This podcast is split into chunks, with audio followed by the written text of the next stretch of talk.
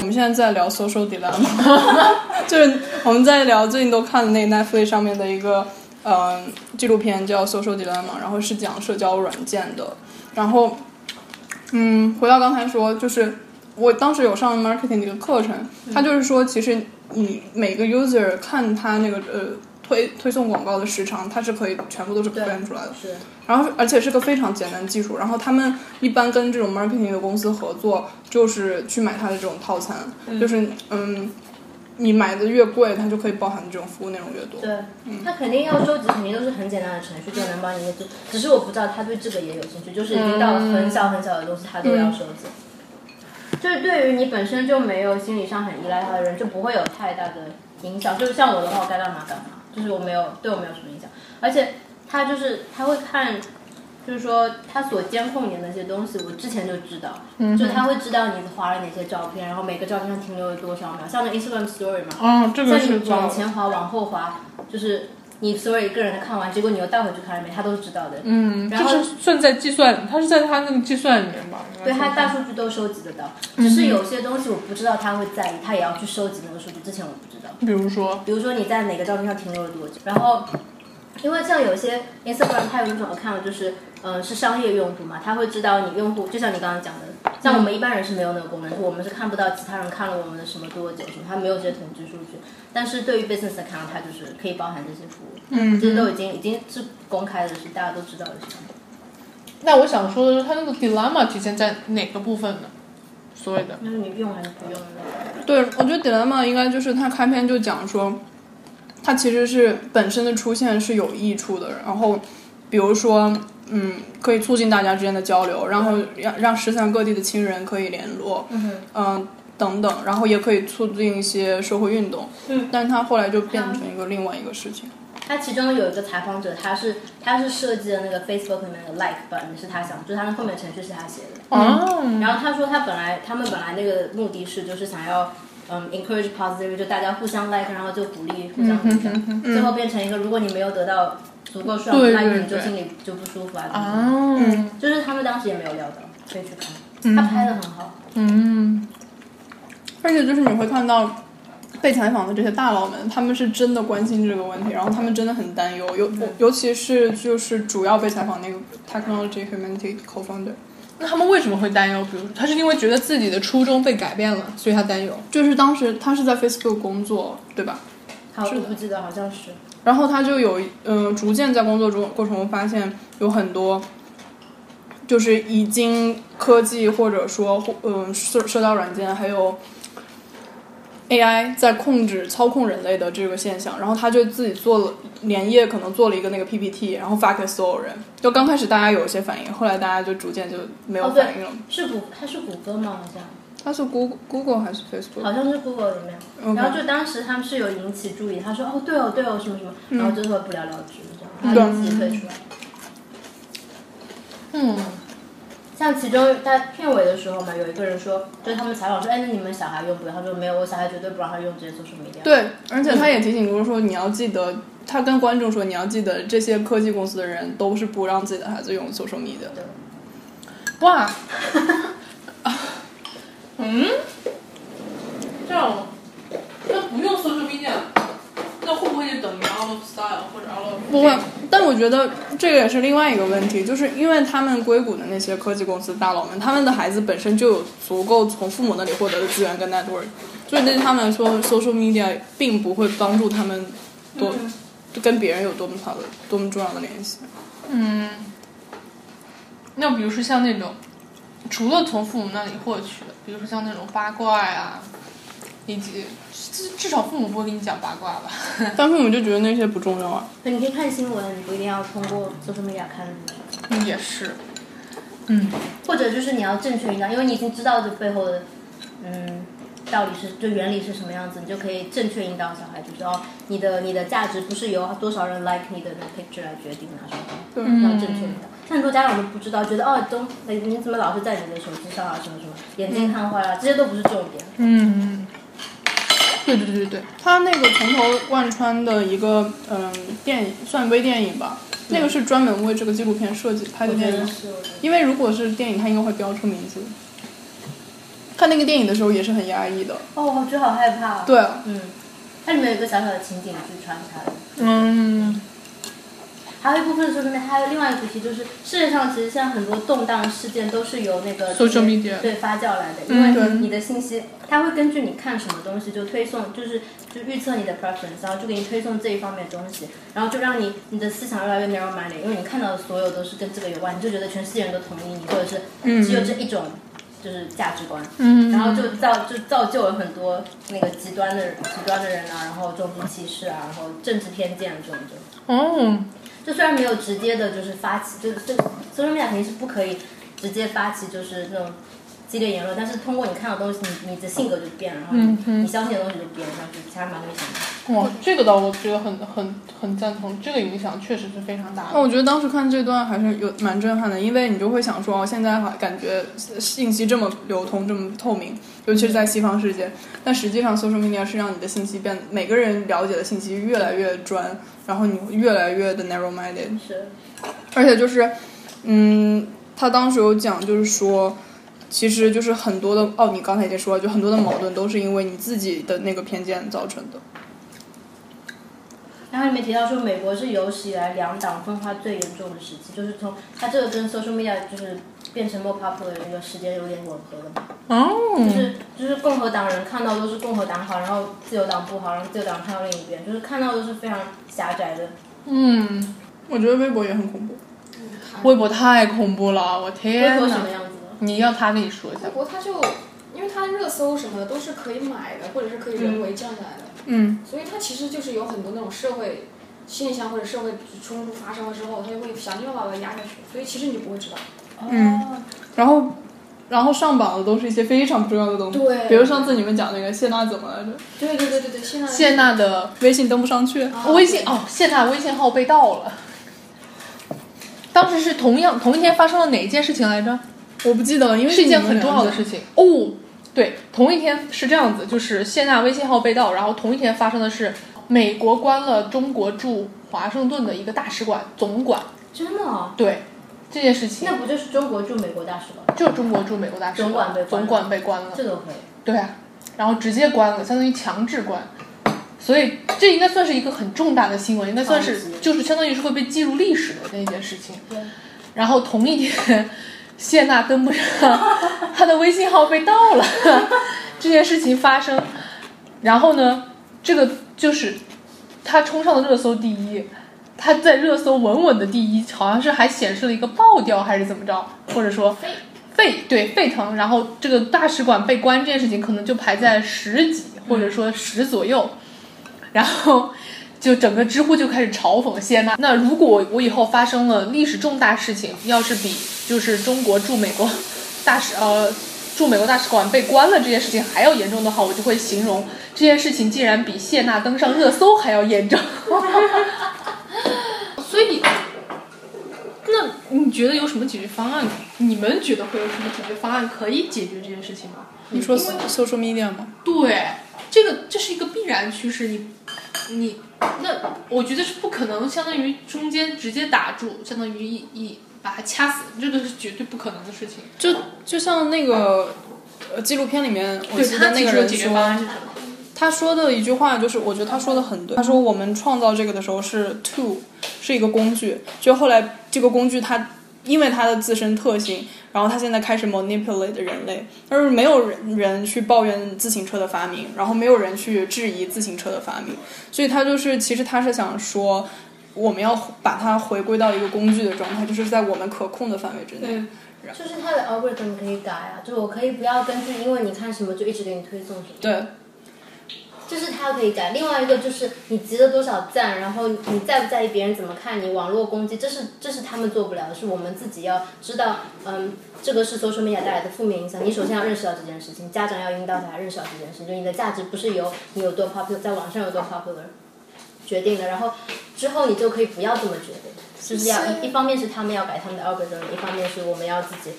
健康的对待那个 social media。那可不可以说出台出台一些政策，比如说对，他也提到政策，对，就比如说像把那个 like 那个，其实那个地方可以删掉，不需要对。呀、这就是他们可以做的事情。对，然后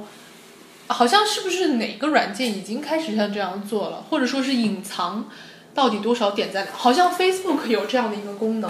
好像嗯说它会隐藏一定的点点赞量，还是说隐藏？哦，过了一定数量就对，它就不对对对对对，就是这嗯个样子。现其实因为这个问题已经存在很久，这个话题已经很久了。像苹果最近，嗯，就是有有它有出台一个 privacy 的那个保护的措施，就是很多在苹果上面的 app，嗯的一些 tracking 功能，就是 tracking 你 personal data 功能是用不用不了的。然后它一出来之后，像 Facebook 什么，它据说它如果这个功能一上线，苹果上面的 Facebook 的那个 ad revenue 就是广告收益就会就会大打折扣。然后它它这个消息出来之后，就是 Facebook 那个可能董事会就是股东里面就是就就吓到了，说哦那那我们不是收益就要减少吗？然后苹果说哦那我就明年再 release，然后今年给你们那些 app developer 一年的时间，就你们自己去想办法解决，就降损失。但是就是对，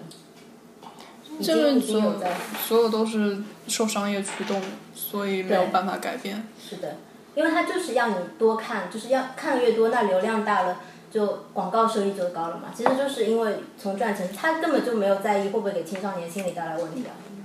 对这不是他的出发点。对，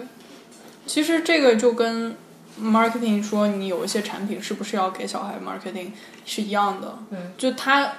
作为商人来说，他最看重的是利益嘛，他计算的是回报率。对，像他纪录片里面有说到，就是这些设计这些程序功能的人，就没有心理学位的呀，他们他不会关于关心你 child education，他就是公司会给你一个哦，到明年之前我需要多少量的关注度，那你给我达到这个指标，他就想尽办法让你就留住这些客人。他那个，我记得当时他里面有讲到一句话，就说，呃，social media 现在要的是你的 attention，对，就是你的 attention 是 product，嗯是是我们在，应该是说我们在推销的 product，就是 social media 它有的 product 就是人的 attention，然后它把你的卖掉 attention 卖掉，对对对。然后他帮你能做，他帮这些付给他钱的人能做的就是如何去利用我们的 attention，就是这样子。现在你看很多，很简单嘛，就像那些网红的博主，嗯他不一定需要你跟他花很多钱，他需要的就是你的点进去点赞量以及你的 subscriber，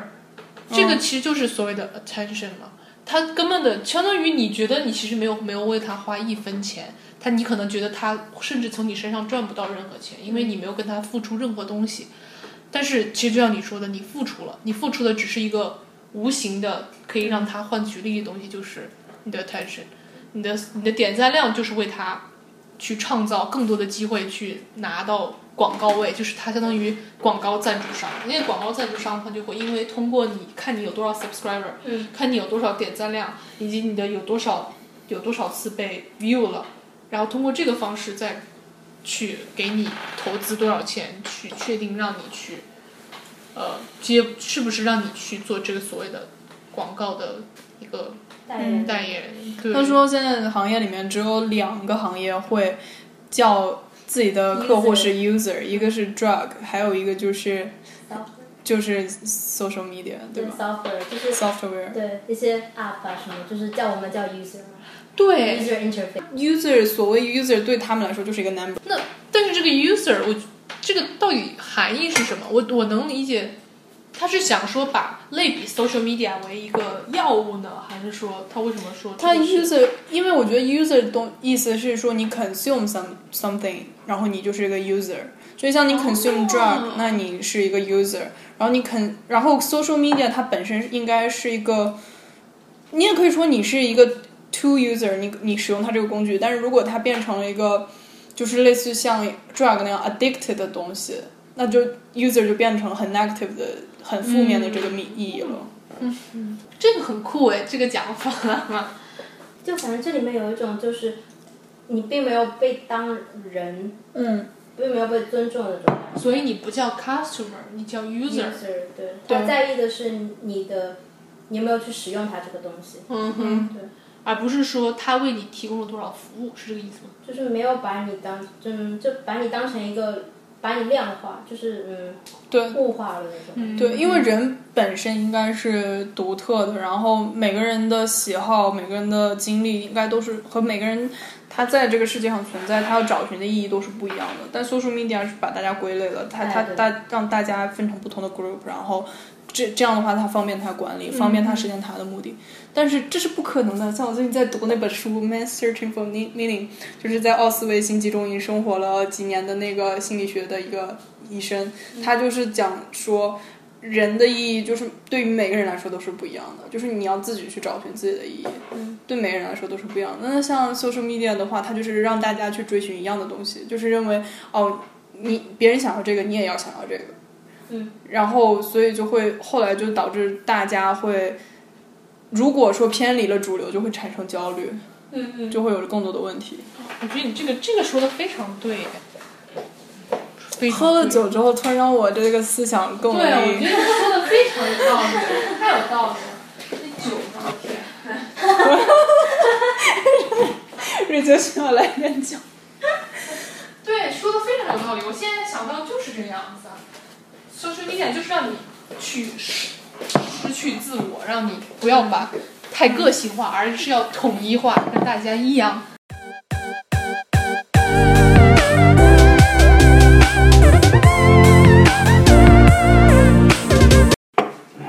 我觉得租房子的时候，你我要 要给你加。你要去，首先你要列一个 list。你比如说像我第一次租失败了，然后我吸取的经验教训就是，我我要心里面有一个 list，然后呢，我去的时候要按照我的 list。如果说他没有满足这 list，就坚决不租就。不要 OK。对，就比如说我最看重的第一是安全，住房肯定最重要的就是一个人住最安全，安全是最重要的。然后第二是安静，然后那我当时去看那个房子的时候，安静这个事情我就没有那么在慎重慎重考虑，最后就失败了呗。然后第三个就是要干净，干净这个也很重要。嗯，然后第四个就是设施，就是房子可以旧，但设施一定要够都好用，因为如果设施坏，你过后再你自己去更换会很花很多的力气。设施具体指什么类型？设施，比如说炉灶，你要查一下、check 一下，打拧开之后是不是都是亮的，然后都可以用。像一般的炉灶，它都这边的都是一个两个灯嘛，一个是说你拧开之后它是 on 的状态，然后还有一个是 hot surface，就是你的那个表面虽然是关掉了，但是它是热的。只有这两个灯，它都是可以起效的才用，才可以用。然后洗碗机可不可以用？水池的龙头有没有问题？那这个我当时不能测，我不能进房间里面。面就可以看呢、 OK，那洗碗机我不能把它打开。洗碗机我是不用洗碗机的，所以我这个不关心。然后像冲水马桶可以正常是工作，非常重要，然后不会漏水。像我冲水马桶第一天就漏水了，嗯，现在这里吗？对， 但是它只是一个螺丝松了的问题，我房东来修好了。嗯，然后浴室的泄水可以用，然后水可以喷头可以用，嗯，然后呃烘干机和洗衣机。对啊，这怎么测？烘干机就是你打开之后，你看一下它那个滤网是有没有干不干净，因为如果不干净，上一个请房客没清单，你要跟房东说好，这样的话房东心里有数。就是假设之后，比如说真的起最严重到起火，或者说它出故障坏了，不是你的责任，是使用的问题。然后还有它顶上面那个滤网里有没有有没有灰，哦，对对对，哦我是是我跟你说你要去清的那你个。说天花板上面。对这个对我对都对都知道。然后反正这个你要要留心，然后就是周围有没有施工，有没有噪嗯音来源对对，是不是潮街，窗户这个是不是隔音的嗯玻璃啊之类的。不，一般都没有隔音玻璃，但只要不潮街但就我行。我今天看了十几个，都是隔音超级好，就算三楼，我看了几个三楼、五楼、八楼那种，都在 garden 旁边，因为我们就是在湖边嘛，那边就有很大马路，嗯哼，然后窗户一关就听不到人。嗯，那个应该没有问你题。知道白天跟夜晚是很不一样的，就是夜晚的时候，你所有声音都会放大。比如说像现在我们觉得超安静，对吧？嗯。但是晚上的时候，我一个人睡觉，因为它是个开放空间，我就会觉得那个冰箱的声音冰箱非常超级吵。哦但是我不会觉得那个是吵，因为那个本身就是白噪音，所以它是可以，我是完全可以睡着的。但是如果是晚上有摩托车在样街上过， OK OK，嗯偶尔过一下就会很吵。但是整体上，这个房间的噪音问题是我可以承受范围之内。 OK。对。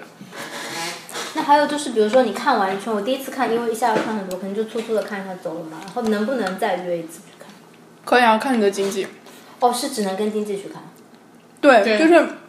看你找的房源，因为你找的房源如果是在康德道 CA 的话，你是一定要有经济才能看到房啊。我们那个是经济是别人推荐的，但是这些所有房东他都是 list 到经济上，就他们自己不跟我们打交道，嗯对哼，啊，都是这样，基本上。是的，所以我要看就只能再去跟经济再联系。嗯，经济从 Oakville 开车过来，我有点不好意思。就看你们经济怎么样了。你下嗯面跟你说，你你再斟酌一下，然后你就是我对这个房子很感兴趣。能不能再看？嗯嗯， OK 如果它不错的话，我签下来的几率会比较大，你就这样说就可以了。 OK OK。你的住房的要求，我们家一半都达不到。不，那这这是我上一个经历之后，我就觉得，但你一旦适应了，你就会发现，嗯，都也 OK。就是像再回到那本书，那个书《Man Searching for Me》里面，他写的就是人可以习惯任何事情，你只是不要问他是怎么样习惯的就好。 我真的觉得是这样的。很多是你心里那关过不去，过去的。是的，是的，大部分都是心理。我发现就是我的状态不好的时候，就我会更把那些细节放大，但嗯我自己有其他事情转移注意之后就不会。嗯，有道理。那你这段时间转移注意力是啥？也没有什么转移，就是因为我变好了，变好了感觉对，对啊，现在反正算都弄得差不多。我今天上午的时候去，就是它这个窗帘掉了一个嘛，然后我上午的时候就去找了一个那个安窗帘的人，然后跟他拿了一片儿，然后安上去了。现在就哪里怎找么到？找 找在哪里找？对啊，这是怎么个找法？我天，我我现在的生存技能简直是满点，你知道我吗？ 我马桶圈我自己给换了一个，就是我搬进来的时候那马桶圈它松了吗？它原配是个圆的，然后上一个人可能给用坏了，然后安了个椭圆的，就你坐上去就是不配 的。然后我想，马桶这种事情这么重要，你坐上去舒不舒服很重要啊，不然你影响健康的好吗？然后我就我就上网搜了一下，后来我去肯定他买了一个，然后我当时去买的时候有另外一个人，他们他们家的那个马桶圈是先开始买了一个残次品，坐上去给坐烂了，嗯然后呢也在那里挑，后来我们就互相就是交流经验， 最后就买了同一款。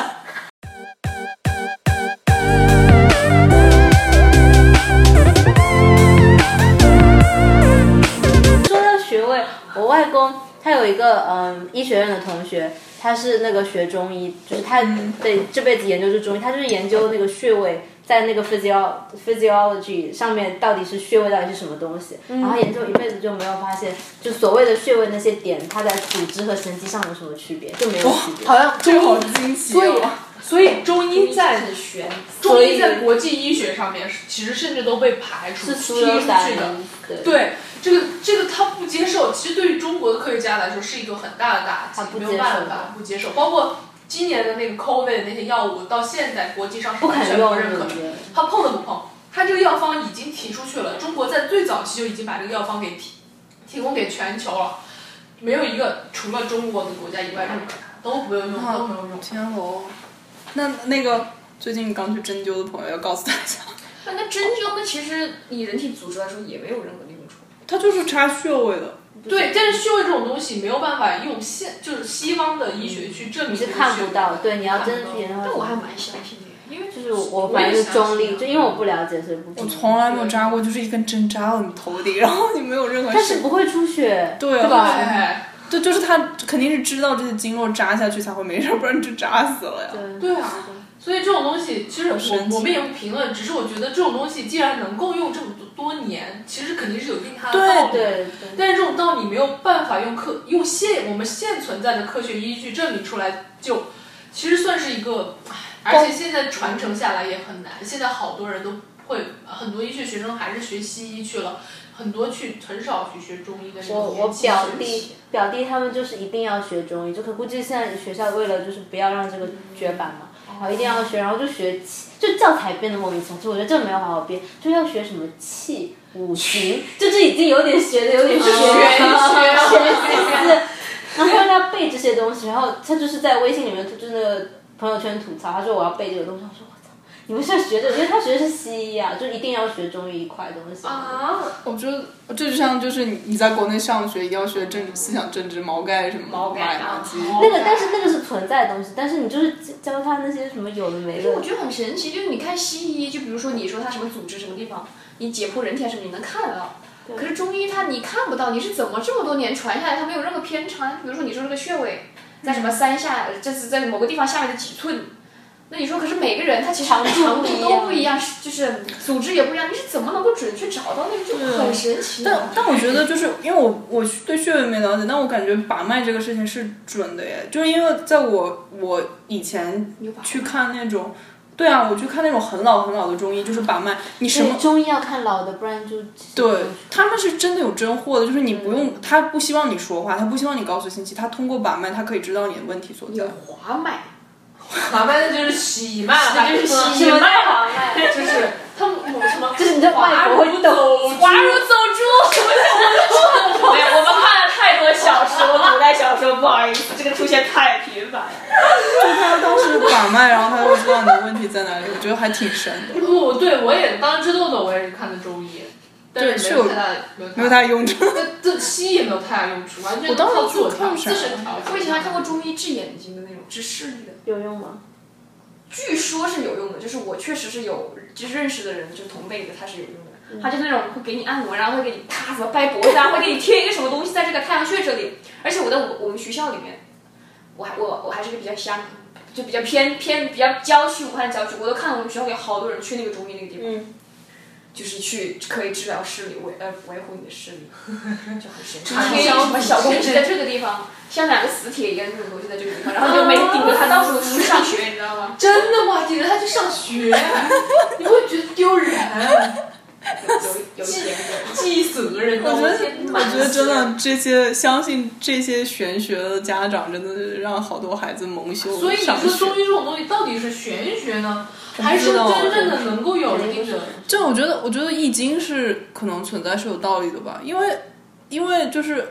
嗯，你像南美也也会信易经啊，像然后我有我爬墙一个南美的朋友，他妈妈还用易经给我算了一卦呢， 是智利人，那存在五千多年，我觉得他应该有点道理。但是他们说算卦并有点被后世有点玄学化了。真正的它不是算的卦，它确实可以算一些东西，但是它不是像那种能够预知未来，对，它好像是能够，就是易经这个东西确实是能够通过八卦一定的一个规律，能够找寻就是探寻世界的一种。是自然界规律，自然对自然界规律会不会对自然下界雨，会不会丰收？对对对，，就是这种。我觉得而不是去探寻嗯，人的人找不找得到 爱情，所以就算了。他是他是，我觉得这种东西就 numerology 嘛，都是概率问题，其实就是。大部分人，比如说我给他的信息就是出生地，然后是我出生的年月日和时间点。那如果有一个人跟我是一样的信息，可能算出来的东西也是跟我一样的，所以它是概率问题。像星座哦也是啊，就他可能比如说哦，这个星座的人大概具备这样的这样的特点，但是每个人个例又是不一样的。我觉得概率问题，我也觉得我，我一直其我其实还蛮相信有运气运势，但是我觉得这就是一个纯粹的概率概率的东西，你是学并不是一个什么学玄学。他随他，你让他自己算一下自己。 而且就是你，如果你说人有没有 destiny 这件事情，如果以前我是绝对不信的，但是我现在又觉得人是有 destiny，但是这个 destiny 可能是由比如说你的性格决定的，或者说你其他东西决定的，它是有决定因素，但肯定不是单一决定因素的就。是有规律，就是根据你这个人这样子下去，肯定会有一个怎么样对对类似的结果之类的。对，但它不是就是说，就是你这个时间出生，然后这个地点人就一定会怎样怎样怎样，肯定不是这样。而且他当时给我算完那个之后，又用西方的塔罗牌算，然后他是就是一排塔罗牌这样铺开，然后点点点点点，然后你喊停嘛，然后我们是那个 Zoom 嘛， 然后我点 Stop 之后，他都划过去好多。所以是魔术，然 后我说，呃，这能准吗？这这啥？眼泪 也没， 就划过去，没准也是你命运中的一 划。我天，注定要滑那么远。要划那 么远，谁能想到 Zoom 呢？我想算一算网牌网速不同，那个算出来结果 不同。